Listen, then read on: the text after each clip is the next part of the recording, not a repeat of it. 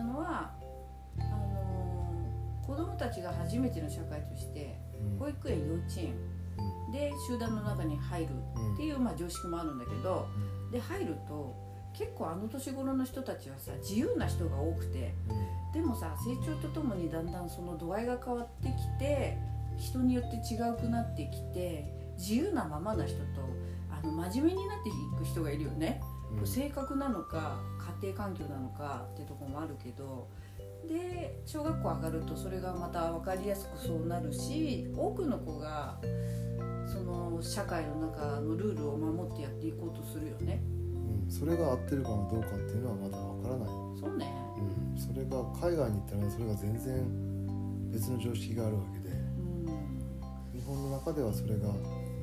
まあ、戦後の教育の常識として今ずっとつ、うん、受け継がれてるっていうか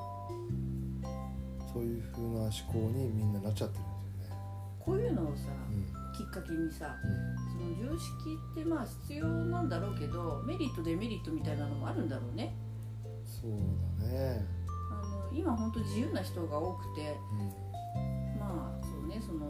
仕事のあり方とか仕方稼ぎ方みたいなところでは分かりやすいと思うけど YouTuber さんなんてさで稼いでる人なんていうのは結構もうなんだろうなちょっと前まではうん常識じゃない感じだよね。なんか非常識っていうと言い方なんかちょっとあんまよろしくない感じはするんだけどいや素敵だよね。そうそうそうそう。だってさ、まあ、ちょっとさ中には変な人悪質な人いるけど私的な考え方としてはなんだろうね人に迷惑をかけたりしなければとかうん。嫌な思いをさせなければあとは基本的な人としてのルールを守っていけばいいいいんじゃないのって好きなことやった方が面白いんじゃないのって思ってるんだけどね。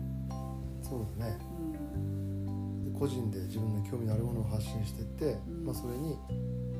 えー惹かれる人が集まってくると